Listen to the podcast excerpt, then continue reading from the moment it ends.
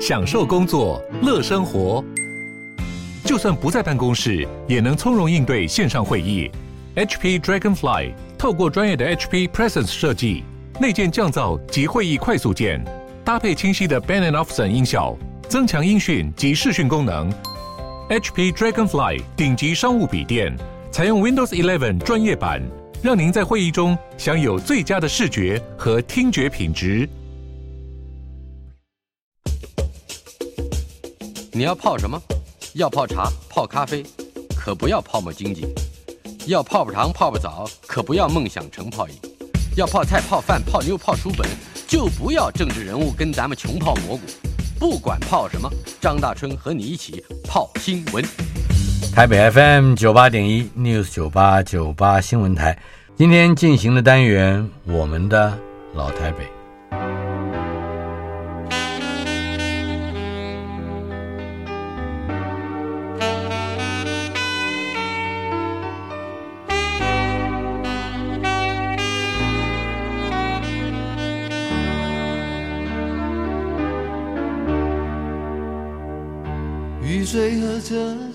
我的老台北没有一个固定的时间坐标，它在我们始终无法全然忘掉的往事里。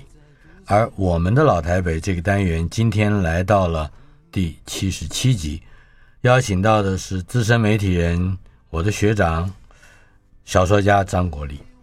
国立从前也跟我是同事啊，这《时报周刊》的嗯社长。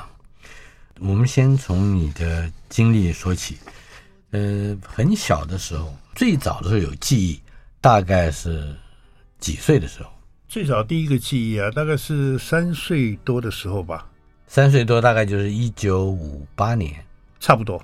你是一九五五年出生，民国四十四年，一九五八年，差不多。嗯，大概是什么样的事情？呃，那个时候，那个时候我从小就有气喘，嗯，然后我记得我第一个印象就是我妈妈抱着我坐的三轮车去医院里面急诊，半夜的时候啊。我妈妈说我很奇怪，就是她只要我犯气喘，她叫了三轮车把我送去医院的过程里，我的气喘就好了。就好了。嗯，所以可见你皮啊。所以我小时候就印象里面都是一直在气喘啊，然后出门啊，然后到了五岁的时候，我妈妈还是不太让我出门，怕我出去疯啊跑啊。然后有一天就听到那个有一个山东人的声音喊馒头。有有一个退伍军人就来卖馒头，在我们家巷子后面。他大概身高有一百九哦，只有一只腿跟一只手，嗯，然后骑辆很大的特制的自行脚踏车，嗯，后面用一个箱子装满了馒头，嗯，然后我那时候很兴奋啊，就就跟我妈要了五毛钱去买馒头啊，因为我很小嘛，那时候气喘鬼很瘦，那个老兵就一手把我这样夹起来。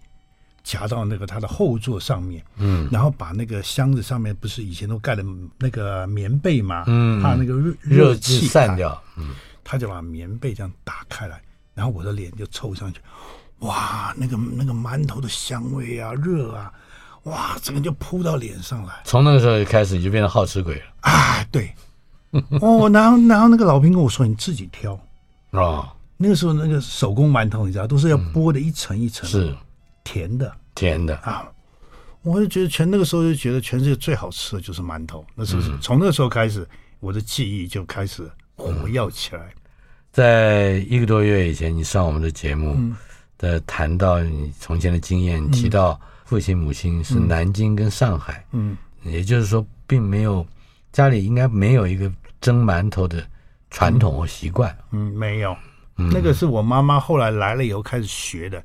因为我们村子的尾端是东山岛，那个时候撤退，嗯、来刚来到台北没有地方住，就住在那个日本的台北神社那里面。那、嗯、那里面就是日本有一处神社在那里面嘛。嗯哼。所以我小时候在现在的呃南京东路，就是林森公园啊。那南京东路跟林森北路口那里，嗯哼，那里就是原来的极乐殡仪馆。然后还有日本的神社在那里，所以我小时候记得，我到后面走到巷子尾的时候，那边的住家门口的那个门槛，嗯，是用石头，就是日本的墓碑，是，也就是说，把日本神社还有日本人的坟墓的里面拆掉的东西，通通来。来当自己的建材。对对对对对对。我们访问过一位张泽生先生，哦，对对对，也曾经提到过对对对，这一段历史，对对对，所以在那个地方有很多的山东人，嗯，我也不知道为什么，可能是有一些老兵没有地方去，也住到那里边去了，啊、所以在里面就开始做馒头，这是我开始吃馒头的原因。嗯，然后那边的，因为大家生活都比较苦，所以非常在意有一点点食材的时候，就把它很费心思把它做出来。嗯，在那里面，我小学有很多同学住在里面。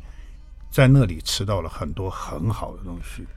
你除了吃之外，我相信跟故事应该也很有关系。嗯，毕竟是小说家，好像你在小学的时候就不但读很多故事书，也听你的邻居是一个沈伯伯。嗯，沈伯伯来常常跟他聊天，听他讲故事。嗯，还记得他讲些什么故事吗？哦，沈伯伯能扯啊！沈伯伯是以前上海市足球队的队员。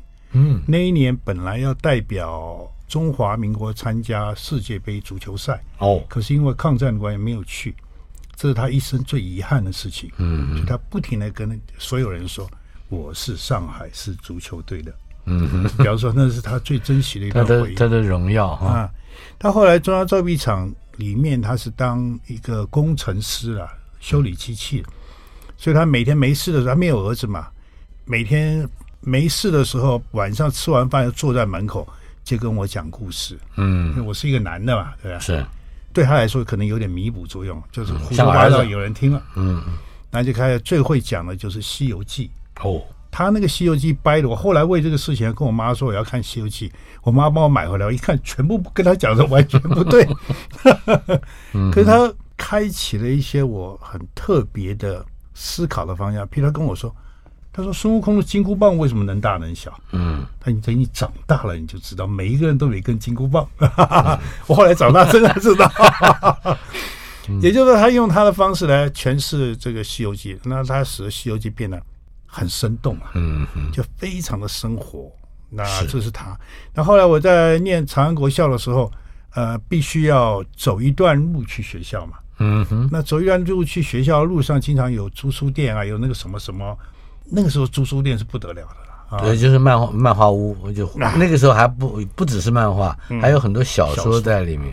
然后恰好我小学的时候有个同学，他爸爸是新闻出版社的老板，嗯，新闻出版社就是后来出版小叮当的那家出版社啊，那个时候是盗版的嘛，叫小叮当。他家是在新生北路，所以我我一放假的时候，有时候跑去找他，就在他家。他家是第一个印。还有那个发行，所以他们家一楼到三楼堆满了漫画啊！我就每一天在那边混啊，看漫画。嗯，其中看到一个最有趣的漫画，是讲那个小木偶。嗯，说日本有一个师傅啊，做了一个小木偶，他没有儿子，然后做了一个小木偶出来，就完成了小木偶要出去了。嗯，跟那个意大利的故事一样，跟 Pinocchio。哎，这个小木偶要出去做什么？他要当一个流浪的武士。啊，带着背着两把那个武士刀就出去了，那小木偶就出去啊。那小木偶出去啊，他也看到开始看外面的人怎么生活。嗯，他就进了一个餐厅，跟别人一样，也点了饭吃。他坐在那个，就是那个餐厅里面有一个很大的榻榻米，他坐在榻榻米的边缘，然后送来一个小的桌子，桌子上放了一菜一汤跟一碗饭，嗯，还有一碟的那个那个咸菜嘛，对不对？嗯，腌制菜。他就开始开始拿起饭来，开始这样吃。我那时候第一次知道日本人吃饭是这样子啊。嗯，所以开启了一个不大不小的世界观。哎，对对对对对，嗯，我觉得原来是一定要有一条鱼，嗯，一定要有一碗汤，然后一点点的咸菜，加一碗饭这样子吃。是，而且看那个机器人吃的就是一种享受。我开始啊，吃饭的态度是这样。嗯，我那个时候开始知道，所以对我的后来的吃饭影响蛮大的。嗯嗯。呃，也就是说，你很从三五岁就有仪式化的这个吃饭的倾向了。对对对对对对。在国小的时候，你还能够打败高年级的小朋友，取得全校作文的第一名。哦，没有第一名，第三名。嗯，拿到第三名。那时候我四年级啊。嗯。那个时候，那个时候我老师就跟我讲：“张国立啊，小时了了，大未必佳。”他就讲这话。啊哈。就是就是要叫你不要太不要太得意了，嗯啊、呃，那还有一个点是，我是妈宝嘛，不管做什么事情，我妈妈都会跑到学校去抱怨。嗯，第一个我要吹口琴，我妈跑去说她有气喘，不能吹口琴。然后学校里面开始在玩那个躲避球，我妈还跑去说她有气喘，不能打躲避球。嗯，所以老师拿我就是不敢，怎么办呢？你就一个玻璃娃娃。哎，对对对，就是这样子。所以我也不知道那个小时候这样对我，后来成长里面是不是造成我心理上若干的不太正，不太正常。嗯，嗯，但你你住在中央铸币厂的那个算是宿舍里面。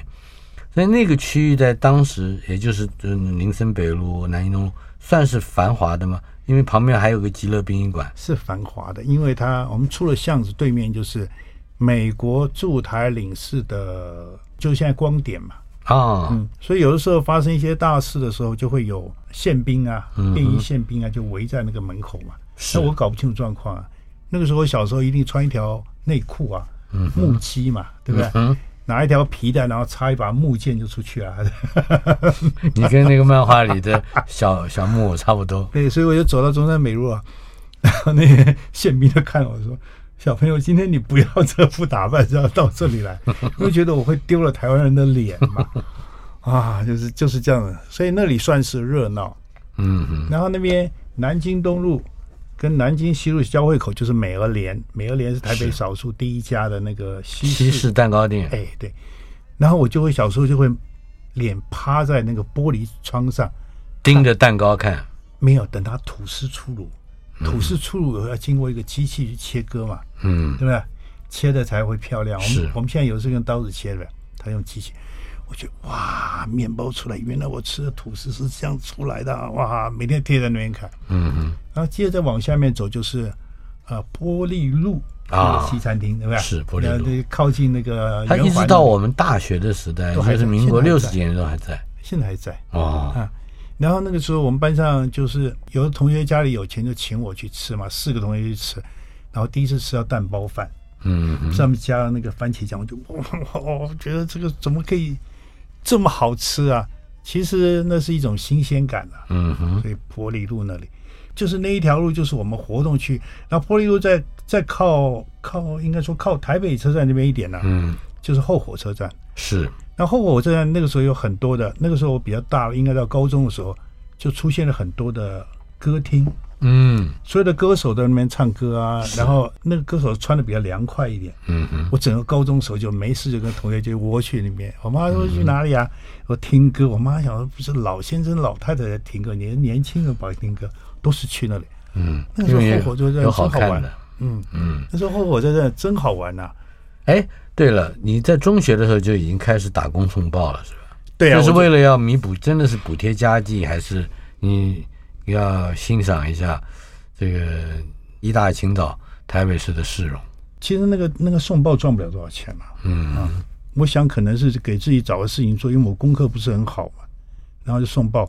我送报现在就是建台那一带，然后找你从家里出门，嗯，骑着脚踏车、嗯、送报，哇，那个，那你四点钟就要起床，差不多四点钟起床，差不多。然后因为送报如果送晚的话会挨骂。因为有一些人是在上班之前要看报的，是，所以我只要晚一点就挨骂。那时候我记得我送的是两百份，剑潭那个时候那一带有很多小巷子，嗯，然后有一些还在半山腰上，那半山腰最辛苦了，尤其像那个复兴电台啊什么的，嗯，要跑爬上去，哎，送报在爬那一段是比较累。然后可是送报那段日子的时候，我就开始对新闻有兴趣啊。我就喜欢闻到那个油墨的味道，嗯哼，因为早上一报纸来的时候还没有干嘛。对，你们还要套报，对不对？对，还套报。在哪里套报？我们那个时候是在台北车站套报啊哈。台北车站的中央日报后面，嗯，中央日报出版的同时呢，就开始，因为有一块空地在嘛，所以各报的那个送报生都集中在那里。啊，那老一点的送报生会送好几份报纸，比如中时啊、联合啊、中央日报，他一起送，嗯，送到五百份以上。像我们这种菜鸟，大概就是两百份。嗯嗯，我那时候送的是《台湾新生报》啊。那因为报禁的关系，只有三大张，三大张其中副刊先印。嗯，所以我们那时候非常讨厌副刊的原因在这里，因为它先印，所以没有办法套进去。嗯哼。所以等到送报的时候，你把两大张、两大张过来拼着拼在一起，你要把副刊的吧？拼在里面。嗯。塞进去之后，后来又有那个广告页，广告页你要塞进去，哇！我就想着这个早上那个其实送报很简单，套报，嗯，花的时间比较长，比较长啊。骑车去丢报纸倒还容易。哎、其实大家讲要丢报，没有人敢丢，因为报报纸会折坏、啊。嗯哼，对，好好的拿进去，就冲到人家信箱信箱里面。嗯，嗯，所以闻到油墨油墨的味道，会有一种特别的兴奋感。嗯，那么这个跟你呃后来会从事新闻工作一定有关。对，我后来就是我又送了中央日报啊，中央日报那个份数就多了。然后那个油墨味更重，嗯，然后等到我后来大学毕业，我们日文系出来一定是进贸易公司嘛，嗯，然后进了贸易公司，有一家贸易公司叫坂田商会，做了一年，做了一年，我觉得我不太适合做生意，然后后来就那个时候正好中华日报在招考，我就考进了中华日报，这样的开始，嗯，然后一进了中华日报第一天，我就知道我属于那里，哦，因为闻到了油墨的味道，谈谈你的。嗯，这个 debutante，debut debut 就是初开始工作的这个经验。我第一天跑新闻啊，人家就是跑社会新闻，有我的一个前辈啊，叫我在城中分局门口等他。嗯，我大概从下午五点钟在那边等到七点，我不敢进去啊。我其实照理说，我跟他说我是中华日报记者，我不就进去了。嗯、我不敢，一定要等着我前辈带我进去啊哈。等到七点钟，我前辈才来，我就恨死了，然后带我进去晃了一遍。从那一次以后，我就大概觉得那里是一个是一个故事的宝库啊！我在前面带我去，我那些学前辈就是很觉得自己是大哥那样子。嗯哼。那个刑事组长不是很喜欢他，两个聊一聊，那个他就他就到别的单位去，刑事组长把我留下来。那一天发生了一件案子，就是有人用鱼枪嗯射伤了一个人，那这个刑法到底应该怎么样？他就把那法令书就塞给我。我回去就写编栏呐，第一天呐、就写专栏哦，写了一篇编栏，解释这个鱼叉跟正式的枪的伤人的判刑是不是一样？嗯，其实是一样嘛，对吧？写出来，第二天我那前辈很不高兴。啊，所以你第一天跑你就写编栏了，嗯。啊，因为编栏要挂名字啊，嗯哼，那是不是我第一篇？那是刑事组长因为讨厌他，把塞给你一个是小宝贝，对，就是。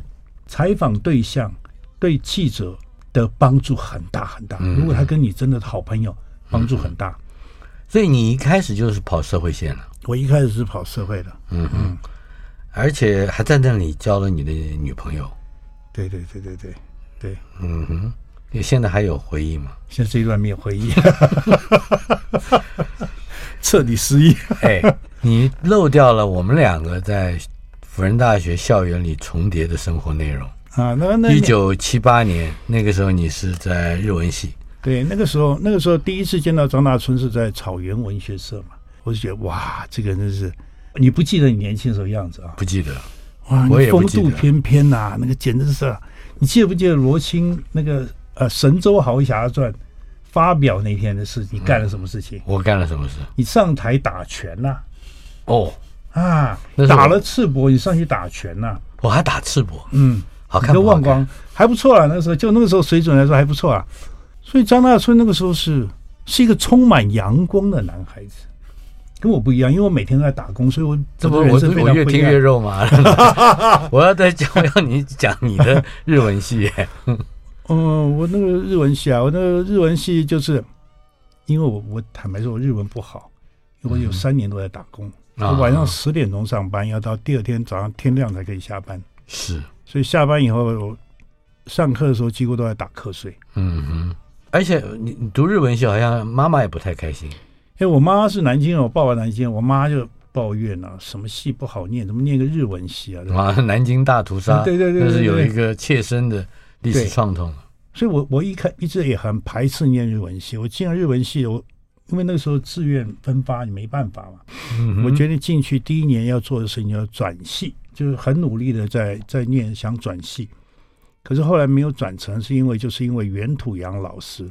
啊哈，袁土洋老师那个时候是东北大学日本东北大学的语音学系的教授，嗯哼，然后特别到台湾来教书，他对台湾的小孩子学生非常好，嗯，他从来不提战争，嗯，一直到。很多年以后，他才跟我说，那是他来台湾的原因哦。他觉得心里面不安，有赎罪啊，所以他来的时候教我们的啊，简直是全力以赴吧。嗯嗯，他能够知道的就全部告诉我们。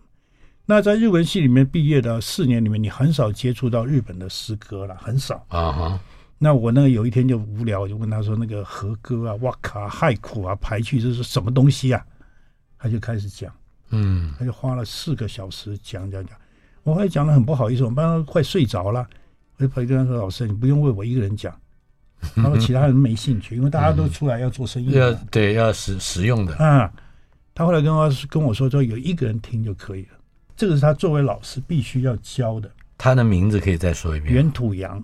原土羊啊，羊是西洋的羊，原来的泥土的西洋啊，原土洋。原来，他是一个很好很好的老师。然后他那个时候我才开始了解日本诗歌的特色，嗯，因为它的发音都是母音嘛，啊，跟我们中文不太一样，所以它很容易押韵。是，所以它用数字来区别，五七五七七，嗯哼，这就是和歌，就是它用发音来代表。比如说我，我我我举举例来说，我我随便写一首俳句，我在书上写。哇，他哭西哇，这一个字我，嗯，它五个音嘛，对不对？是。卡贝乌耶诺哈纳，就是墙壁上的花啊哈啊，这这是七啊，七个音，七个音对。然后最后然念的西达就很遗憾，嗯，这其实中文里面讲三个字，它五个音嘛，嗯哼，所以这样凑成的诗。可是你在那个读的时候，你就会觉得它的韵律自然在其中，嗯，所以在读日本诗的时候，你会有很自在。嗯哼，它就是非常生活的发音，是啊，我从那时候开始知道，而且开始知道日本人非常喜欢用同音异义字啊，因为他必须要用汉字谐音字，必须要用汉字原因，如果不用汉字，不能表意了，它会混在一起。哎，他的墓碑都找不到祖先呐，嗯，所以他一定要用汉字。所以我们现在回过头来看汉字，以为那是中国字，错。那是日本汉字，所以这个不要搞混它。嗯，就像我们常常说，日本人的英文不好，他英文的确不好，可是呢，他已经把外来语融入了他的语言里面，嗯、所以他经常在跟你讲话的时候，你以为他在讲英文，不对，他在讲日文。是啊，所以这个时候他的理解跟沉浸在脑海里的也是日文的意思。对对对对对对对，所以所以慢慢慢慢，因为因为那个袁土洋老师使我慢慢慢慢开始知道，哦，原来日本文化。是这么回事，而且他们吸收能力这么强，嗯嗯，我觉得蛮有意思。据说你大学时代只做三件事情，第一个就是跳舞，第二个是打篮球，嗯、第三个是拱猪。嗯嗯，听起来好像你还学了日文。稍后片刻，马上回来。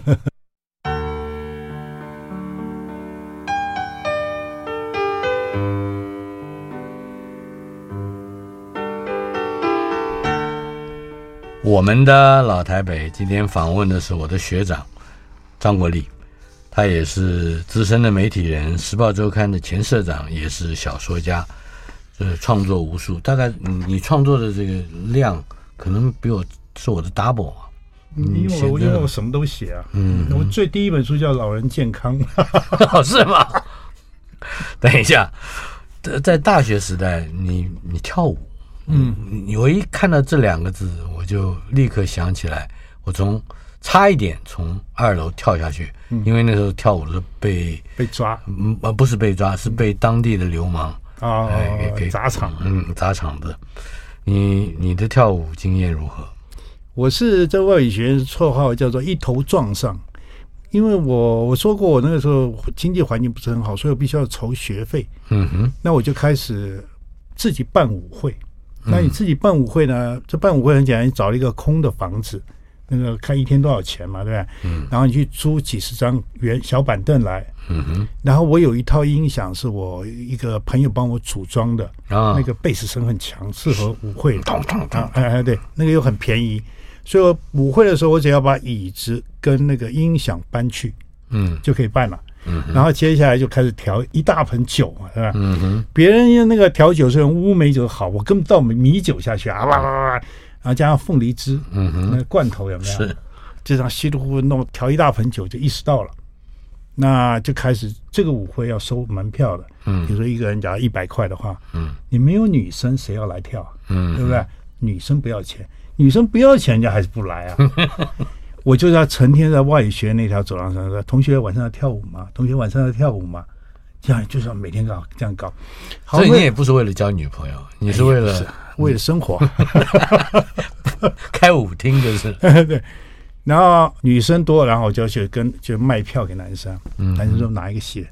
我说日文系的，哇不得了！我们那个时候日文系的女生都很漂亮，嗯哼，那他嗯，这可以可以研究，尤其是理学院的最好最好卖，他们那边没什么女生嘛，嗯哼，所以他把理学院一卖卖出去，大概就我知道今天晚上会赚钱了、嗯、啊哈。啊，就靠这个为生。可是女生找不到，这也是一个、啊、那痛苦啊。对，那尤其那个时候，老实讲，上个世纪的七十年代，嗯，六十年代，现在台湾的女生很保守的，对。我就后来就学会了，跑到民船门口去等。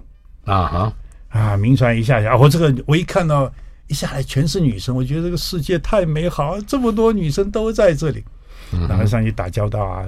我们晚上开舞会要不要来啊？哦，你们全班多少个啊？我们全部请啊！嗯哼，然后再回去再卖票，说嗯，这次是名传的，哇，不得了，又是大卖。打篮球，你就在学校里打吗？我是在哪里都打，嗯，我到现在为止还在打，因为篮球变成我的人生里面一个一个很重要一个元素，不能少。嗯，那大部分的时候，比如在台北的时候，我就骑着脚踏车走那个河滨公园那一条堤防旁边的，看到有篮筐我就下来就就投了十几二十个再走。嗯，所以大学的时候一直在打篮球，这是我大学的时候为什么会迷上《篮球情人梦》那本小说的原因。嗯，要不然那个娘炮小说谁看？我就看 篮球，呃，跳舞，当然跳舞应该说是谋生啊，谋生。还有，我觉得第三个单位的名字应该叫罗青。嗯，你跟罗青老师应该是相当熟人了。对对对，嗯，我我如果在我们现现在去回想，在我们那个时代，嗯，罗青在学校里面教书，嗯，大概最亲近的恐怕也是你。对。罗青是一个，因为他刚是回来教书的时候还很年轻，他很年轻就出国念书，就拿到硕士，回来还很年轻，嗯，所以非常的高傲，嗯，尤其他被派到教日文系的英文，那简直是他不知道，有点想跳楼那种感觉啊，就是下放了，哎，对对对对对对，那教我们日文系啊，那他一开始大一我们有那个院必修要修二十个学分的英文嘛，嗯哼，那第一第一年的十个学分，他就说那就。上一个奥迪赛好了，奥迪赛谁呀？奥迪赛到底是什么？然后 每一个人就是买一本奥迪赛原文版啊，是啊，英文本啊，英文本，英文本。那那是是谁翻的呢？没有没有人翻译啊，就大家上英文课啊，就要就要念啊。啊，所以我记得我花了一个晚上查第一页的生字就查不完啊。可是那、哦、只有原文课本，没有有译本、哎，没有，所以那是。我英文很以前很烂，是他那个时候把我救起来的，所以我一直很感激他。嗯哼，就是开始知道，我现在生字还是很烂的，就是记得的英文生字不多，嗯可以拿书给我看，我看得懂。就是在大一跟大二英文时候教出来的。是，嗯，呃，在当时的辅仁大学的草原文学社，嗯、他也是指导老师。对呀、啊，嗯，我相信在社团活动里面，当然你们也有很多的互动。嗯，第一个他先先是草根诗社，他找了我去啊。他找我去的原因是什么？张国立每天不就打篮球吗？是你剩下时间你做做别的事不好吗？这样子我去草根诗社。嗯，那后来成立草原文学社，草原文学社文学社，我记得创刊期的社长是李贺，对，写小说。副社长张大春跟张国立，对吧？嗯，对。啊 那张大春那个时候是还有一个没有官职的，叫做吴念真啊，对对对对对对对对对对对对对，对不对？就是那时候开始有一股文学气氛在里面。那很奇怪，也许我小时候念的故事多，所以我很自然很喜欢那种文学的气氛。嗯嗯。那辅大青年开始约小说啊，我也开始写啊，就从那个时候开始写小说的。嗯嗯。啊，应该说我我写小说是因为草原文学社开始吧。嗯嗯。呃，你的第一篇刊登出来在文学杂志上的作品，是在现代文学，哎，现代文学是吧？嗯，我那时候写剧本，嗯，我那时候在当兵的时候写剧本，投稿到现代文学。现代文学那时候姚一伟老师嘛，他就啊，总言之是鼓励啊。我大概刊登了五个舞台剧的剧本，哦、我最早是写那个，嗯，还记得其中的故事我一个两个的吗？有一个叫稻草人嘛，大概的意思就是有有一点点荒谬主义的色彩，就是。两个年轻人不停的在讲话，讲话，讲话，讲话。嗯，他用他的对白来表达他们生活在一个很荒谬的时代。大概那就很很跟 Samuel Beckett。哎，对对，我受他影响很大。对对对对。嗯哼，然后你就去当兵了。嗯，是不是？对。那你其实是在你当兵时期也大量的在写剧本。对，当兵的时候在写剧本。嗯哼，退伍之后又又开始写小说。那个时候你对自己未来有任何的期待或者规划吗？有，我从大三开始吧，我希望我以后能够当一个职业作家，不是一个会饿死的行业。但是不至少不必开舞会，这个很辛苦。然后就是后来就是呃退伍下来三个月，我就在家里头决定专心写小说。嗯，觉得我将来会变成大作家。然后我妈妈就说吧。嗯跟我姐说：“你弟弟要当写小说哎，我怕他饿死啊。” 后来我是因为我妈妈的关系才出去工作的。我就觉得我长那么大不需要再让他担心了。然后那个时候写的小说比较比较文青一点，比较文青啊，都在中外文学。这中中外文学也好，还有之前现代文学也好，嗯，发表的时候妈妈会不会觉得哎，好像看起来还是有点门道？没有哎，我妈妈就问我说：“你这个稿费多少钱？”中外文学那个时候一寄来汇票三百块，三百块，我妈就愁眉苦脸。后来得到那个 时报文学奖了，对吧？对，五万块还是三万块，我忘了。我就给我妈看，我妈说：“你一个月可以得一个奖吗？” 哎呀啊，这样日子难过。所以，唯一真正把我小说裱起来的是沈伯伯。哦，那个邻居啊，对对对，什么叫裱起来？登在报纸上，那他把它剪下来，呃，装裱起来。他应该看出来你受到他的影响了。对对对对对对 对对对。不过我们要严肃一点的说，呃，你既然是日文系的本科毕业，对于文学作品应该也有一定程度的比较专业性的浸润。那么在大学时代，嗯，开始又立志要写作。那这个里面一定会有一些影响你的，比如说西方作家，嗯、也不一定是日本啦，对不对？说不定美国啦，嗯、其他对你而言，一个是有世界性或环球观的一个文学世界或场域，对你后来的写作有比较决定性影响的是哪一些作家以及哪一些内容？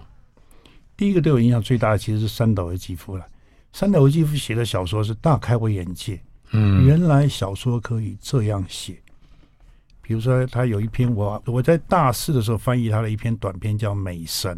嗯哼，《美神》里面就讲的就是很荒谬，就是有一个博士他发现了维纳斯的石像，然后他死前博物馆就把那个石像送到他房间里面让他看。嗯哼，他的学生就问他说：“这个这个石像怎么样？”他说：“这个石像是我挖掘出来，可是我知道我不能私人占有，我必须把它交给博物馆。”嗯哼，可是我跟这石像中间有一个秘密，我随便讲啊。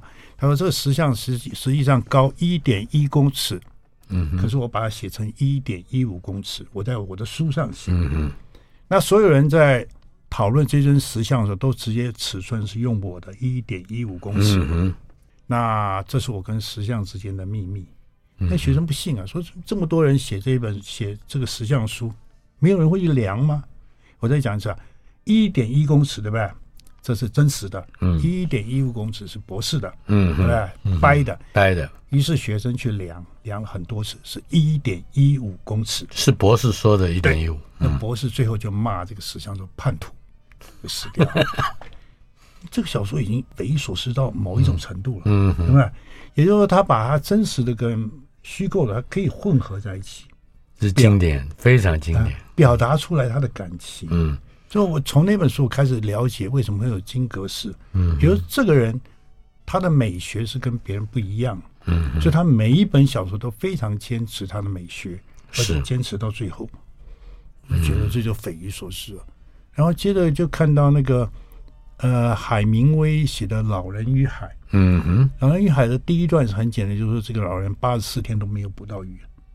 我那时候受到惊吓。嗯哼，这个算中篇小说。他可以在第一行就把这篇小说宗旨告诉你，对，然后接下来你就等着看这个老人怎么抓到鱼。嗯哼，哦，原来我以前写的小说前言太长了，我必须要直接就要小说一开始的时候，他拳头要出的够狠。嗯哼，哦，原来而且他不怕后面没有料。对，这厉害啊。嗯哼，我说小说能够写到海明威这样就了不起啊，难怪海明威很少写长篇，他那样子写法怎么可能写出长篇出来呢？累死了。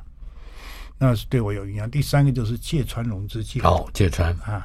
芥川龙之介是会说故事的人，嗯、他把每一个故事都说得很完整啊，很有趣啊。而且他因为他曾经到过上海跟南京，所以他把中国的元素也出现在他小说里面。嗯、哦，其实最会说故事是芥川龙之介。影响自己的作家，嗯、呃，通常很多作家都会要迟疑很久，想很久，有的时候不见得愿意承认受到谁的影响。你是答的最快的一个，真的、哦。对，我请你参加舞会。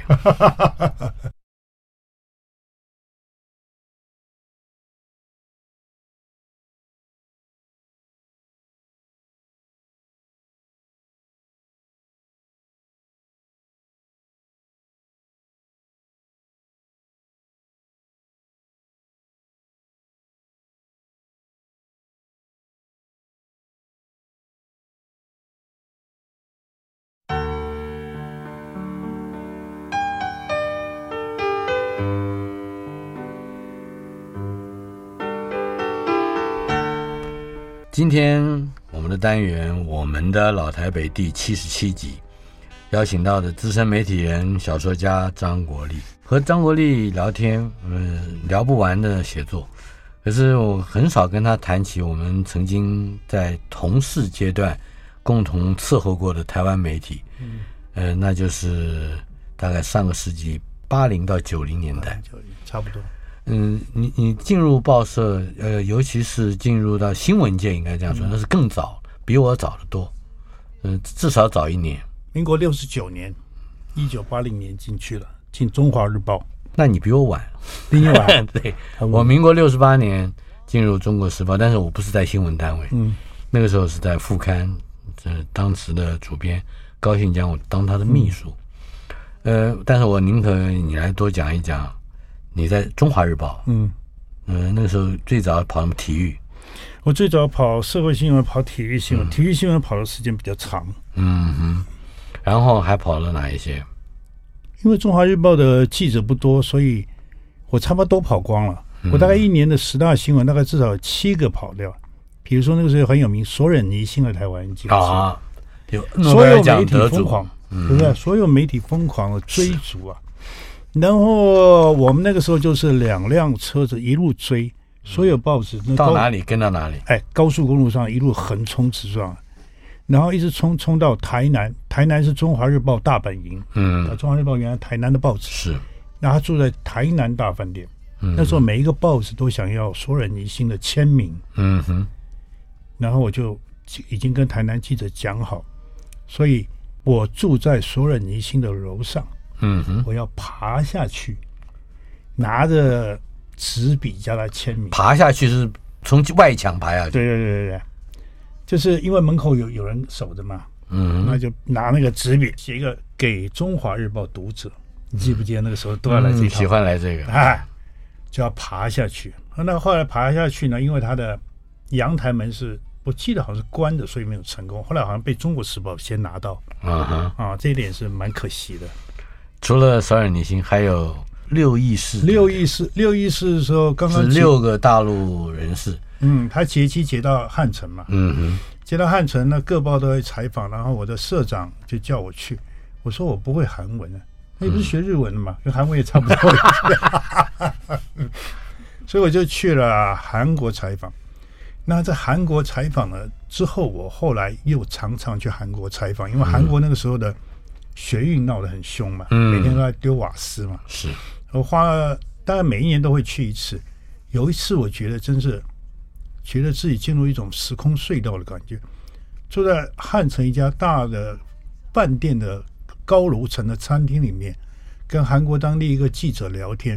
然后那天是韩国的国庆，然后飞了四架米格机过去，有两架是后来到台湾的。其中一个是吴荣根飞的啊，还有一个孙天琴，孙天琴是。四架米格机这样飞过去，不是同一天嘛？同同不是同一天，嗯，就是那个飞机留在了南海了，对，留在了，对对。对，那是叫汉城嘛，所以他们那天国庆，所以这四架头层的飞机通通飞出来，嗯哼，所以我就看着这样飞过去。那韩国记者跟我讲，这个是谁飞的？那个谁飞的？哦，原来有台湾的飞在里头，嗯、那觉得有点时空错乱，觉得哦，这个世界实在是，嗯，也不知道怎么想，就是说心里面。吴荣根跟孙天琴应该是最后飞到嗯。台湾的两个，对的，最后两个空军，最后两个，还有一个王王学成。啊，王学成，对对对，所以这几个这几个都我很好奇他们后来怎么样，嗯，非常好奇，因为因为在历史的。移动之中，会发现他们从英雄一直要变成不知道什么样的。嗯嗯，是。我们不知道这种人，他到最后的时候，对自己人生是不是会出现困惑？嗯嗯，在那个时候，我们大概新闻界，嗯，不少年轻的这不管是记者或编辑，都慢慢的经由身边的新闻事件，会历练出一个怀疑来。就是新闻写的，难道就是真相吗？而且我认为不是只有一个两个这样，是普遍的那一个世代，在上个世纪八零年代，在历经了这种认知的冲击或者是撞击。谈谈你自己，这个新闻新闻真实性一直都是很困惑啦，从头到尾就困惑，所以我们那时候一直安慰自己，嗯，我们写的新闻是相对性的真实，嗯，这是一种自我安慰。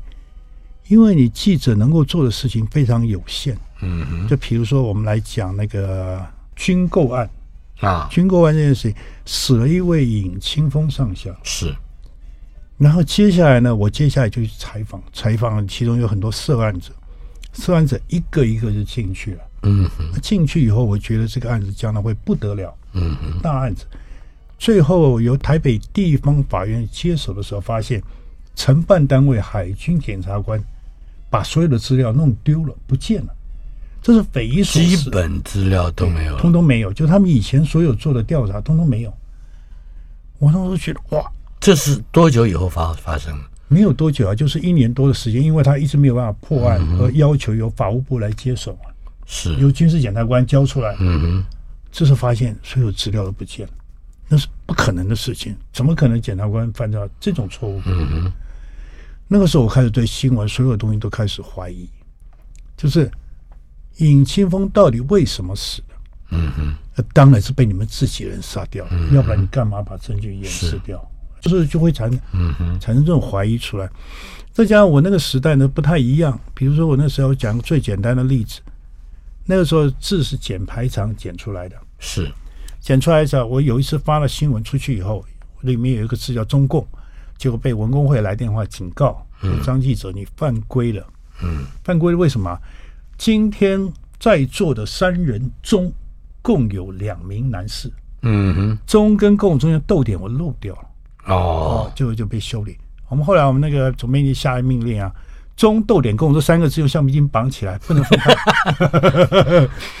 就是在那个在那种环境底下长大，所以一开始会有一个真理存在。嗯，我们都是从那个真理底下长大，是慢慢慢慢发现那个真理不再是真理的时候，那时候出现一个很大的信仰危机。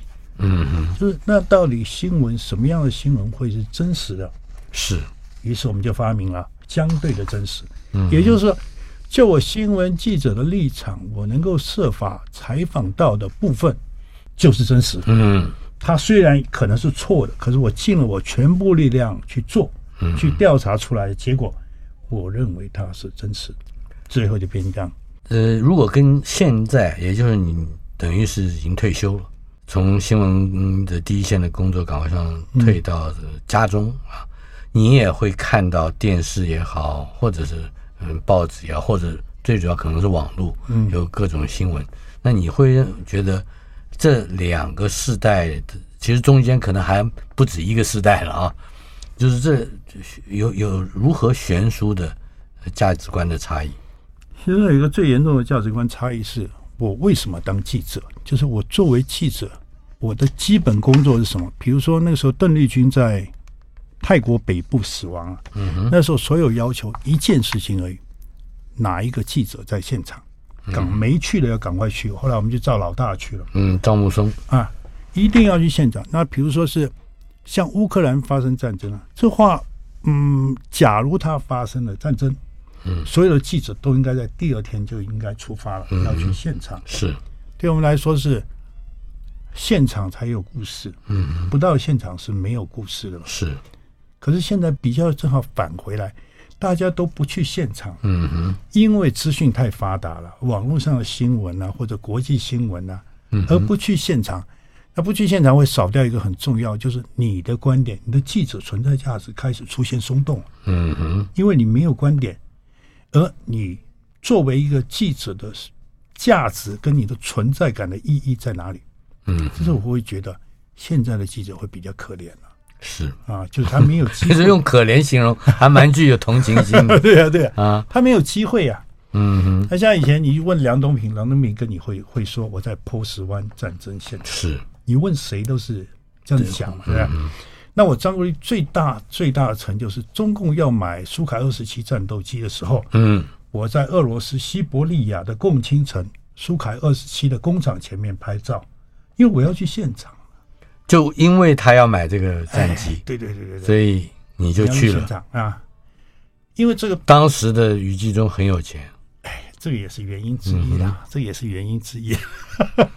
没钱当然是没办法说的，可是现场是对于记者来说是最重要的。嗯，在现场的穿着如何？现场穿着就是，我为什么会这样问？你先回答。现场穿着就要看现场的状况啊，嗯，比如说呃，你记不记得以前那个华航在花莲山上失事啊？那一整班飞机人都死光了，是所有的记者在山下往山上冲啊，那个警察在拦呐，我们就一路往上冲，谁先到现场才能够看到到底这次空难惊悚的程度到哪里？嗯，因为如果政府单位先进去，他会经过整理，嗯，所以必须要冲。所以他那段路很难走啊，大家都往上面冲啊。然后冲的时候，我们看到山青嘛啊，嗯，山青原住民同胞，三清往下一路打打下来。为什么？其中有个山青拿到了黑盒子，其他人要抢哦，就一路这样打，就这样就这样，大家抢黑盒子有奖金嘛。嗯哼。所以在我们往山上的过程里面，我们看到整个真实的人生在我们眼前演一次。嗯，你只有在现场才看得到的。是。然后到了现场，有会看到那个。皮肤啊，手脚啊，挂在树上，嗯哼，你会看到那个哇，因为这个时候你会知道这个新闻要怎么写的，嗯，你会要怎么去表达它。是啊，我之所以问你穿什么，是因为好像你在中国时报上班的时候穿短裤，挨了骂，对对对对对对。哎，你跟我的经经经历实在太像。有一次我去开会，穿着西装，穿的非常整齐。开完会了以后，余继忠把我叫过去，说你是张大春吗？我说对。他说：“我没有看过你穿长裤。”嗯嗯，然后他就自己笑起来了。嗯、我就觉得很惭愧，以后就尽量不上班了。嗯、因为穿穿短裤比较必要。谈谈你的短裤，最后。我我就是因为整个夏天时间很长嘛，我就喜欢穿短裤，而且我经常骑自行车了。嗯，骑骑车上下班。那短裤对我来说是非常必须的，而且从你退休以后，你就几乎不穿长裤，不穿长裤了，不穿长裤，不穿皮鞋了。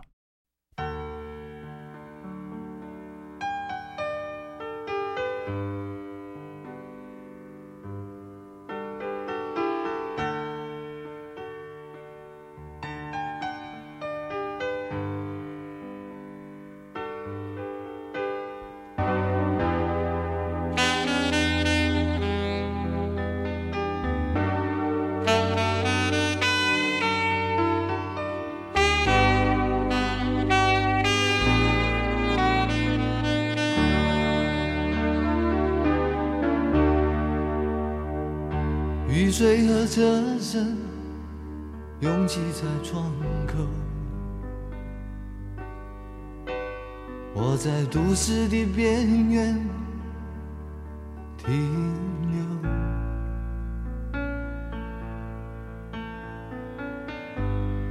少年的往事在回忆中消失，三十岁。我的职业是自由。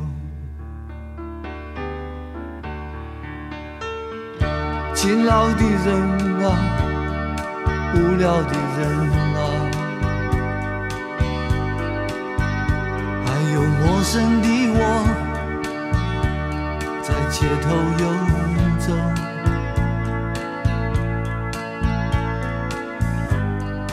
白色的墙柱，玻璃的黑幕。唱着改变社会的任务，告诉我。世界不会。